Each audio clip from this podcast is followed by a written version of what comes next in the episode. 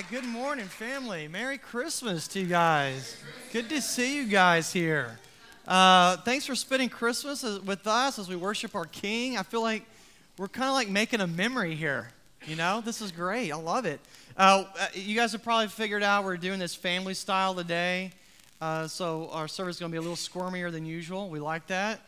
Um, and, and Dan, I'm not talking about you. I'm talking about the little kids, okay? So anyway, hey, has anyone opened up presents yet? Anybody? A few of you? Cool. Did you get anything? Good? A rock? What'd you get? Anything good? We haven't opened our presents yet. We, we did stockings this morning. We're going to do presents later.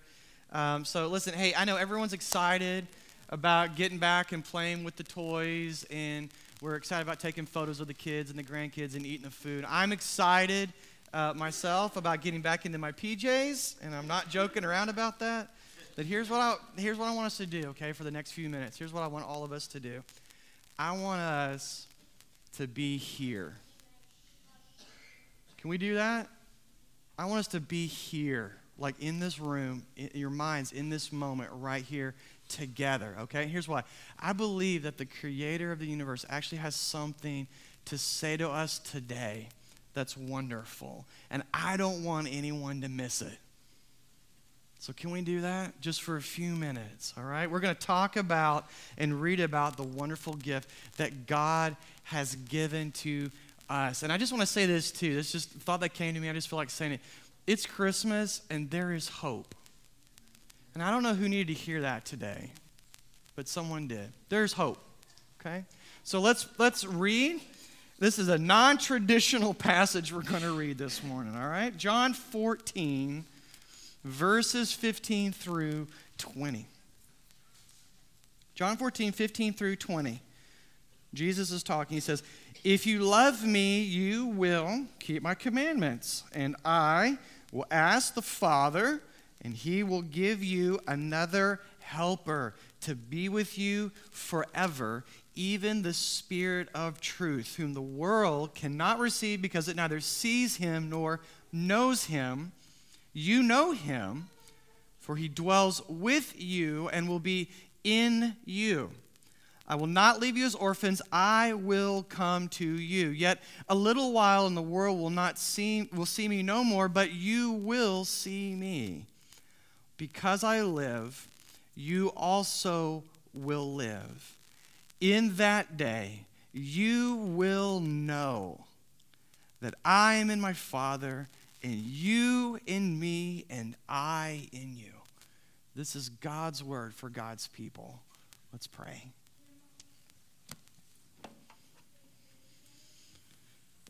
So, King Jesus, we love you. We, we've sung to you and prayed to you, and we're going to hear from you from your very own words. Jesus, we love you. And we want to we want to worship you this morning, like the angel said, glory to God in the highest. Lord, we want to join the angels this morning in singing about how glorious you are and what you have done and given to us. So, God, I pray that you would help us do that today. There's some of us here today that we're worshiping you by faith. We don't see that you're the king right now. You are, and we're worshiping by faith. And there's some of us today, we see that you're the king. And I just pray for all of us, God, that you would help us do that, that you would help us focus in on you, you today, and that you would speak to us exactly what we need to know, what we need to hear again this morning. And you can do all of this through your Spirit, and in your name we pray. Amen. Anyone ever been disappointed at a present that you got for Christmas morning? Obviously, not this morning, right? It couldn't be this morning, but at some Christmas in the past, I have, right. We all have done that. Uh, Relevant Magazine actually put that question out to a bunch of their readers, and they said, Look, we want you to post on Twitter what was the worst Christmas present you ever received on Christmas morning. And I'm going to I'm to read some of the responses. Can I do that? This is kind of interesting, okay? If you don't know what Twitter is, that's okay. Just ask your kids, they'll tell you, all right? But, but here's some of the people. A guy named Logan Hubbard, I don't know any of these people. Logan Hubbard tweeted, my grandfather got me a dog chew toy when I was in middle school. We didn't have a dog. that was his Christmas. That's a bad Christmas present. That's pretty disappointing. Uh, another person, uh, they said, My grandpa, uh, I think it was a girl, a grandpa got me an off brand Barbie on a stretcher, made complete with a bag of blood filled with real liquid. I was seven. So, way to go, grandpa. That's what every girl wants on Christmas morning. These are awful gifts. These are real gifts, too. Shannon Smelt tweets, My mother in law got me mustache remover cream. That's right for Christmas in front of the whole family. Classy. Uh, Amy Boschers tweeted, Mom gave me a snow globe for Christmas as my gift of the Titanic sinking. Nothing says Merry Christmas like a tragedy. Uh, and maybe, maybe that's you this morning. Maybe, uh, you know, you woke up and Christmas has kind of been a tragedy for you. You walked into your living room and you were disappointed by who was or wasn't there. Uh, maybe you tore into some presents this morning and saw that package and you were disappointed by it. And you can kind of relate to that. The good news is that God has given us a gift that does not disappoint, and He will not disappoint us. He has given us the gift of Himself, family. Now, the last few weeks we've been talking about God with us and God for us, and today we're talking about God in us. Through the Spirit of Jesus, the Holy Spirit, God actually comes to live in us. Can you believe that? That's incredible. That's God's wonderful gift to us, and it does not disappoint us. And so we're going to talk about the Holy Spirit. We're going to talk about this gift God has given to us. God's gift gives us power to change. His gift gives us power to actually change. You know, we all have things about ourselves that we want to improve. You know, uh, we also have things uh, in our life that we know, like, I need to change this. I need to change it, or bad things are going to happen in my life. We all have that. But as we begin to look at the things that do need to change our life, it's pretty easy for us to recognize that we are guided actually by what we love the most. Have you thought about that? Our life is guided by what we love the most. We make decisions not merely by what our brain believes is true, but by what our heart loves. And when I say heart, I want you to understand I'm not talking about an emotion. When I say heart, I mean the core command center of our life. The heart, biblically, is our emotional passions, our rational beliefs, and our determined will all rolled into one. And so when I talk about heart, when the Bible talks about heart, that's what it's talking about. The core of who we are, the center of who we are, that's our heart. And that's what drives us, and that's what directs our life. Proverbs 4 23, it says, Keep your heart with all vigilance. Why? Here's the answer. For from it, from the heart, flows the springs of life. We live out of our heart. We do what we love the most. What that means for us is this whatever our heart treasures the most is going to control us. Amen? Whatever we love the most, that's what's going to control us. I'm talking about in real time, in the moment. That's what's going to dictate our life and the decisions we make. So when you look over your life this past week, brothers and sisters, when you look at how you behaved this week, when you look at what your mind drifted into daydreaming about, when you looked at what you said and came out of your mouth, what you thought of, how you acted or reacted, when you look at your life just over just maybe just this week, what were you loving? What were you loving in those moments? How would you finish this sentence? Well, my heart treasures, and you fill in the blank for you. My heart treasures money. My heart treasures how would you fill that in? Comfort. My heart treasures privacy. What would that be? Control. Uh, we got some young people in the room. How would you finish that sentence? My heart treasures candy. My heart treasures toys. How would you? What, what, what is it that you're loving? My heart treasures screen time. My heart treasures being first in line. How would you do that? See, there's things in our life that we wish we could change. And the reason that they don't change is because, listen, we are focused on changing our behavior instead of focusing on changing what our heart loves. We got to get to the heart of the matter. See, we lie instead of tell the truth. Why? Because in that moment we're loving something. That's why.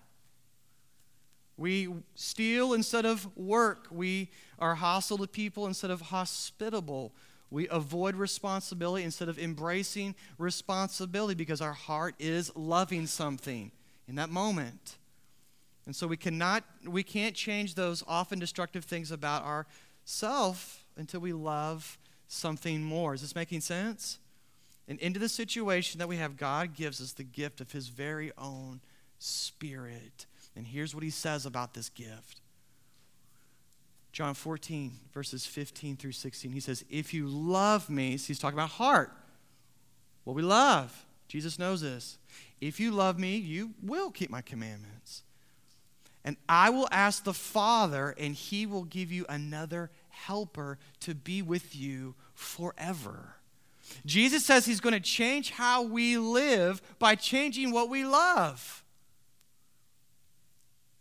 Jesus says he is going to help us love him the most. Now, how's he going to do that? We love a lot of things. How does he plan on doing this? He says it right here by sending a helper. This is how we talk about God with our kids. Hey, you need a helper, don't you? It's hard to obey. Yes, it's hard to obey. You need a helper. Hey, God gives you a helper. The helper is the Holy Spirit. The Spirit is the powerful presence of God inside of us that changes what we love the most. When God's Spirit takes up residency inside of us, He starts moving the furniture around where He likes it. He starts repainting the walls the color that, that He likes it. You understand what I'm saying? He changes us when He comes to reside in us. Now, He doesn't change our personality. All right, he did, uh, that's not what I'm talking about. He didn't make. He doesn't like change an introvert into an extrovert life of the party all of a sudden. All right, he doesn't change an art lover into a bow hunter all of a sudden. That's not what. That's not what it means. He changes our desires. His, our desires in respect to God, in respect to life, in respect to sin, these types of things. So we start wanting to know God. We actually start wanting to know what He says about X. What God says actually starts making sense to us. It starts looking attractive to us all of a sudden. Why? Because we love Him now. And guess what? You know this. When you love someone, you want to do whatever it takes to be with that person. You want to be with them. You want to get to know them. You want to spend time with them. And at the very same time, we start hating sinful desires that control our life, rebelling against God, rebelling against what God wants, what God wishes. That starts looking foolish to us now instead of attractive. Why? Because we love Him now. We want to be with Him, we want to walk along with Him. And here's how Paul explains this phenomenon in Romans 8 he says, For those that live according to the flesh set their minds on the things of the flesh. But those who live according to the Spirit set their minds on the things of the Spirit. For to set the mind on the flesh is death, but to set the mind on the Spirit is life and peace. The greatest gift we could receive from God is God living in us. And here's what that means. Here's what God in us means for us. Are you guys ready for this? You don't look ready. I got to be honest. You don't look ready. You guys ready? Come on, talk to me. All right. Here's what this means God in us. We can change. Like, we can change. It's actually possible for us to be free from all the junk that is sabotaging our life. That's what it means. That's a pretty big deal. All that stuff, all the anger, the loneliness, the greediness, the jealousy, they need to be in control of people, they need to be in control of situations have the perfect Christmas, the whole Clark Griswold syndrome. We can be free from that stuff sabotaging our life. God, the Holy Spirit, is our helper, and He promises to change our heart by causing us to love the Lord more than anything else. It's not that we don't love anything else, it's that we love Him more than anything else. And so, how does He do this? Well, God's gift puts light on God. He does this by putting light, shining light on God. Check out verses 16 and 17 again. And I, this is Jesus, I will ask the Father, and he will give you another helper. So this helper is going to be like him. I'll give you another helper to be with you forever, even the Spirit of truth. So the helper is the Spirit of truth, whom the world cannot receive because it neither sees him, neither sees him, nor knows him. You know him, for he dwells, he lives with you, and will be in you. The Holy Spirit changes how we live by changing what we love. Or maybe it would be better to put who we love. Now, how does the Spirit help us love God the most? He, Jesus tells us right here by putting light on God. He shines light on God. He actually helps us see that what God has accomplished, He's accomplished something wonderful and glorious for us through the coming of Jesus Christ. And we look at that differently now. We see that as, as amazing as it actually is. When God lives in us, the birth, death, and resurrection of Jesus are not things we consider fairy tales anymore. The life, birth, uh, the birth and life and death and resurrection of Jesus are not things that we yawn at anymore. Oh, Jesus was born and he lived and he died for me and rose from the dead. When's lunch? We don't do that anymore. Something's fundamentally changed about us. Through the Spirit of God residing in us, those events become clearly the greatest acts of mercy and love that anyone has dared to do for us on our behalf. They get, their right, they get the right light put on them, then they get put in the proper place in our heart. Instead of seeing how God liberated us from bondage and yawning at that and seeing as boring, we see now God liberated from bondage and death, and we love Him. We actually get excited about that. We smile.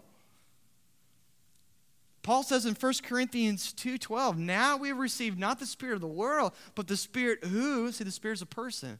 The spirit who is from God, and here's why, that we might understand. That we might understand. Implied, you didn't understand. We have the Spirit that we might understand things freely given us by God. When we see the humiliation that Christ underwent from the moment of his birth, all through his life being a human like us, when we see the torturous pain he endured on the cross so that our sins could be forgiven and we might have life forever in his name, when we see his immense generosity by sharing the riches of his own spirit with us, when our eyes are open to how wonderful all of that is, wow. That makes us love Him. That makes us want to say thank you with my whole life. It reorders all of our other loves to where we love Him the most. That's how He does it. There's another way that the Holy Spirit changes what we love. God's gift gives us intimate knowledge with God. He gives us intimate knowledge of God. Look at verses 18 and 20. I will not leave you as orphans. That's such a great promise when you're feeling like an orphan, isn't it? I will not leave you like orphans. I will come to you. Verse 20. In that day. In which day? In the day that he comes to you. In that day, you will know. You won't guess, you won't have a hunch, you will know, he says, that I am in my Father, and you are in me, and I am you. You'll know you're mine. You're mine, and I'm yours, and I love you.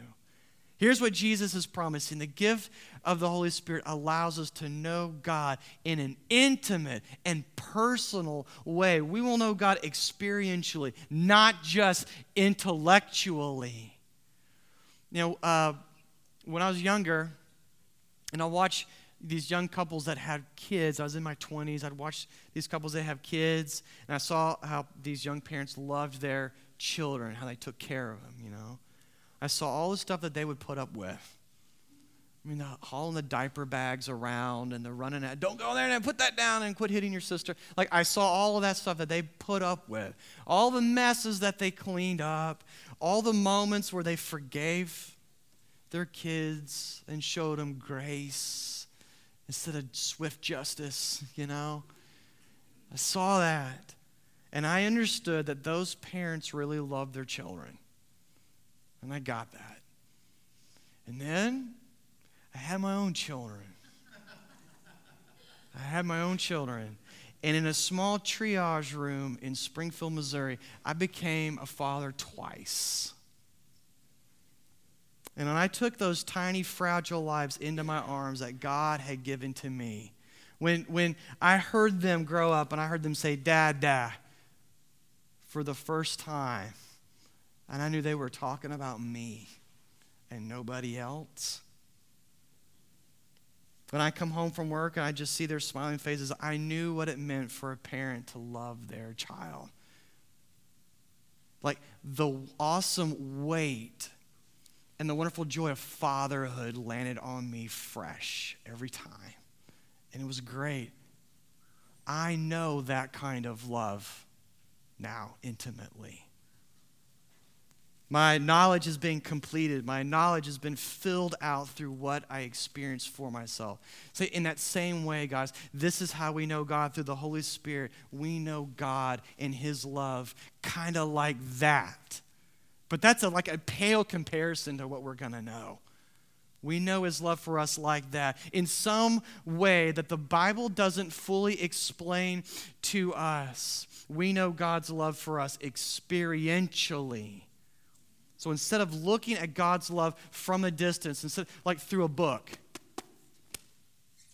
we know his love up close and personal for ourselves. Like water that's just being poured over us. You know it, you feel it.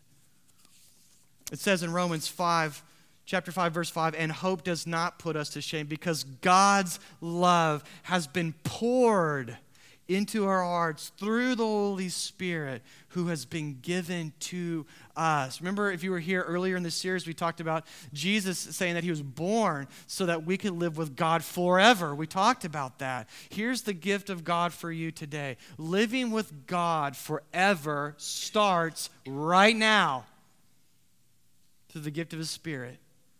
Living forever with God starts right now and never stops it only gets more intense. Through the Holy Spirit, we start experiencing life with God right here, right now, not just intellectually. It's like getting this Christmas present a week before Christmas, and you get to unwrap it and enjoy it before the day comes.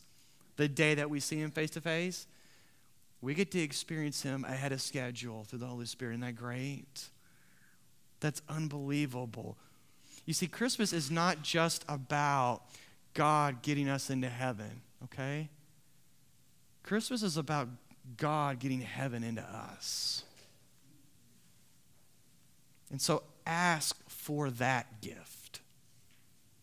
If you're going to ask for a gift, ask for that gift, Crossway. If you don't know God's love intimately and personally, you should ask Him. Ask Him to put His very own Spirit in you. And you know what? He will. He'll do it. And if you do know God's love like that, then ask Him for the ability to enjoy Him more and more. You know why? Because there's more of God you hadn't experienced yet. So ask Him for that. He'll fill you fresh. You'll know Him. Ask Him for that gift. He gives to us generously. This is what we celebrate at Christmas life with God right now. God with us, God for us, and God in us. This is the gift of God. It's God. it's God. I'm going to pray. Love you guys. God, we thank you for coming to us and becoming like us. We thank you for making a way that we can know you and live with you forever. God, I pray that you would fill us fresh with your spirit. We would counter you fresh today and through even this evening and through this week, God. That we would know you not just intellectually, like data and knowledge, but as a person, walking with us, talking with us. And God, I just pray that um, all that you've done for us through Christmas would come alive to us, that you'd put light on it. It would pop to our eyes. And you would cause us to love you with our whole heart. We'd open up all the doors in our life and say, You have access. There is nothing I'm keeping from you. There is nothing you cannot speak into my life about. So would you change us? We love you. We worship you. Thank you, Jesus. Amen.